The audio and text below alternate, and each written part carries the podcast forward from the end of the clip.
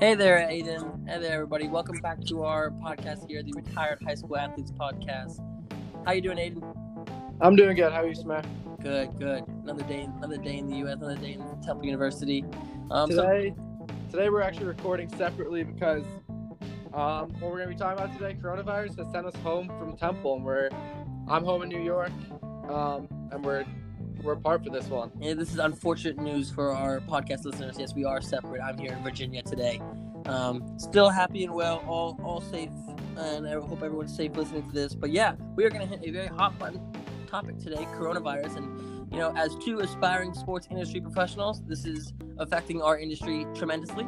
Um, and we're definitely going to talk about what it's hitting and what happened, and a little bit of background and how sports teams should go about dealing with this kind of uh, issue at the moment because this is kind of unprecedented. So we want to just yeah. have everyone listen to what's going to happen with coronavirus. You want to start us off, Aiden?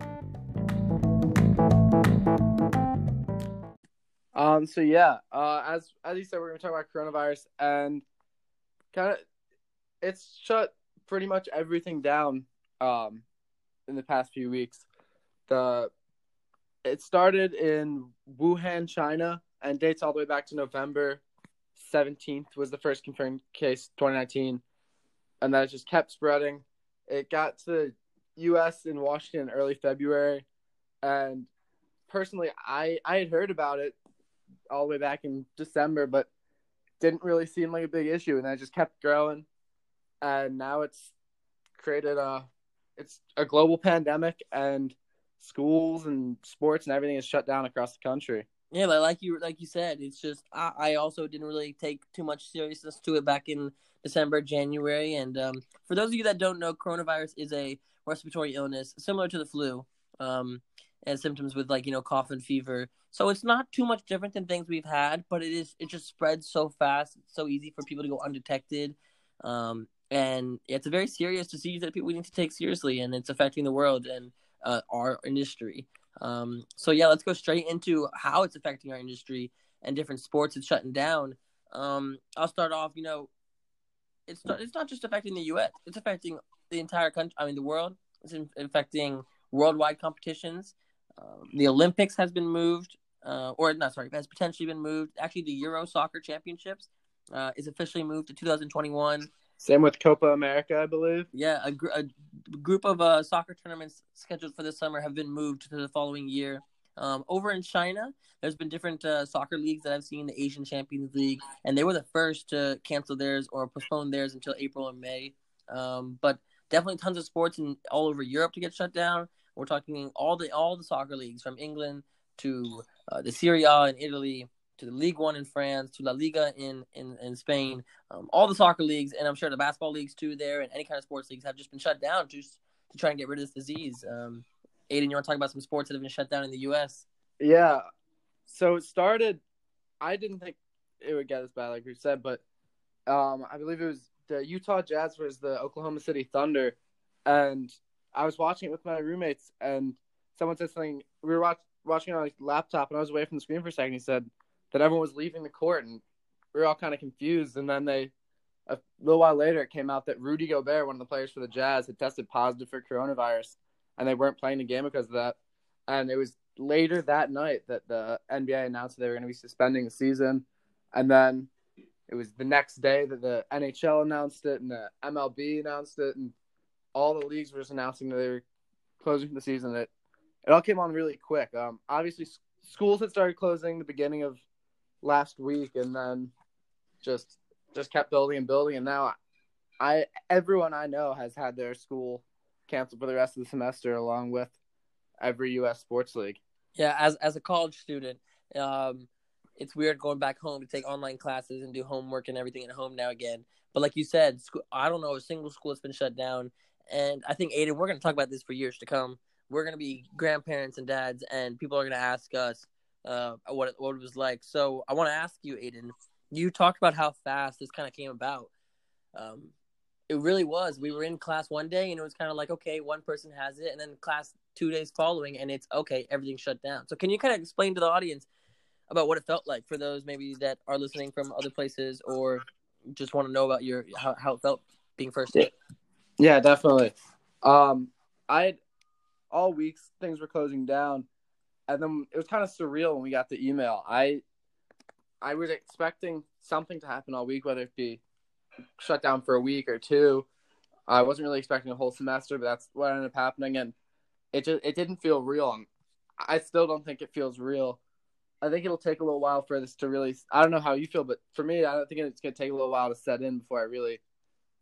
I still don't really feel like it's set on me how serious this is. It's only been a few days of online classes, and I think by next week, I'm gonna really start noticing it. Yeah, like you were saying. How have you felt? Yeah, sorry. Go ahead. No, I was just saying how how did you feel when it was announced? Oh yeah, that's what I was gonna actually hit just right now. It it was all hectic. It was so crazy when I got the notification that like they were pulling people off the uh, Utah Jazz game. I was even confused. I was like, wait, what? What happened? And was there like uh, uh, a terrorist threat or something? Like, like my the first thought wasn't even okay. Coronavirus has hit this, hit the game or hit a player, and they need to t- cut the game short. It happened so fast, so crazy. All schools and sports and everything just went canceled, postponed, everything in a matter of I'd say like 48 hours, 72 hours max. Like it just all went haywire, and um, it's something that I'll never forget. And I feel like people said the same thing about 9/11. Where were you when it kind of happened? And we were too young, but um, this is probably one of the most first things in my life that I'll always remember. Where was I? What happened? And how it happened. Um, but yeah, as we move on from this, um, we've talked a lot about how sports have been canceled from the MLS to NBA to NHL to MLB, all been postponed or canceled. Um, but Aiden, do you know of any sports that our fans can still uh, keep watching and still pay attention to at the moment? Yeah, Dana White, the commissioner of the UFC, has announced that the UFC is going to try to push forward and keep going. And being an individual sport the way it is, it's uh, very possible for them to do that as long as both player, both of the fighters are tested. It's not as big a production as a team sports game with 15 plus players on each team plus full coaching staffs and trainers so they can keep going and WWE I'm not sure who if you count it as a sport oh it's a sport. Um, oh it's it, it is a full-time commitment sport. we talked about this last time. It is a sport. It's it's going. Um last night they had Monday Night Raw and there's a, there was a video circulating Twitter today from it. It's weird. That they've had they had no audience. So was, they were performing to an empty room, but they didn't change their routine. It was still going as usual, and their biggest event of the year, WrestleMania, is in a few weeks, and they're they're keeping it going. They're just doing it without an audience. Wow, WrestleMania with no fans. That just doesn't seem right. I remember last time we were talking and said if you didn't have WWE in your childhood, what childhood did you really have? But I just, yeah. uh, I don't. That's crazy. And like you it's said, definitely going to be a different different beast entirely. Mm-hmm. Watching WrestleMania with no one there. That's that's yeah. That is that's the trouble. You know, they still want to put on these events for different marketing deals and promotional deals and partnerships that they've set up. Um, but then you just take all the fans out of it. The athletes sometimes don't even want to probably still compete or still put on a show. Um, but yeah, like you said, UFC is still going on. WWE, I know different South American soccer leagues um, are still going on. Actually, the Mexican soccer league just cut their ties with um, sports. They're they're postponed all theirs, but uh, yeah, there's still stuff going on. But the the NFL is pushing on with free agency, and they're working primarily remotely, so they don't have to worry about in person contact. And they've announced that the draft, which is scheduled for the end of April, is going ahead as planned. They're not going to be having the live huge presentation that they had planned out in Vegas, but they're going to have the draft, and it's just going to be done remotely rather than have the big spectacle that it usually is. Yeah, so it's good to see that things are still going on and they're still trying to put on these events because we still, as sports consumers, need sports in our life. But um, as as we see sports stop happening, like you said, and see sports that are still going on, what do the sports teams need to do that aren't playing? What do the Philadelphia Eagles and the Washington Redskins and all the, the, not the not the football teams, but basically the hockey teams, the basketball teams, and the soccer teams that were in season. What is their what should they do now during this break? I, I think it's just important for them to keep putting stuff out for the fans. Uh, that can be using old releasing old game film, which was gonna get boring after a while. But they for a few days while they're scrambling to produce other content, they can just put out highlights from certain players or just put out old film and then moving forward, they just need to create new stuff. Do you have any ideas of what kind of other stuff they could be putting yeah, out? I, I do, and I agree with you. I think content is the biggest thing. You know, we've been learning in some of our classes that content is what needs to drive the sports industry. Not what is actually, it is what drives the sports industry, and sports is just a form of that. So I think these teams just need to focus on creative and innovative content. This is a perfect time if they ever had a crazy, wacky idea to whip it out. Um, I saw the Philadelphia Union um, announcer. You know, he now doesn't have a job. The Philadelphia Union, the soccer team in the MLS in Philadelphia, their announcer is currently not announcing things. Well, what can we do? We actually videotaped him an entire day. Not we, the Philadelphia Union. They videotaped him an entire day announcing everything he did with him and his daughter, from cleaning up after cooking dinner to getting in the car. And it was a cool and crazy, innovative content thing. And they put it out there. It was a cool video. And I just think more teams need to do that. I I think maybe you have a really cool idea, Aiden, that you want to share with uh, the fans. Maybe that you would, I don't know, maybe they would like to watch too. Yeah, definitely. So a few days ago, Luka Doncic of the uh, Mavericks live streamed himself playing NBA 2K, and he got a, he got good feedback. I don't have the numbers in front of me, but I believe he got uh, up to 10,000 viewers at one point. And so obviously, people want to watch NBA, still want to interact with these players. So teams can hold tournaments within themselves between their players to see who the best 2K player on their team is. It's a great way to remotely produce content. They don't have to send anyone out. So if they're if players are in quarantine or whatever, they can still stay in and just do it all online. And then even if the league wanted to get in on it, each team could crown their team's uh, 2K champion, and then that player could represent their team in a league wide tournament, and each team could play as themselves in this tournament. And I think it would get a lot of viewers, and all sports could do this. Um, 2K is one of the more popular sports games, but also FIFA is hugely popular.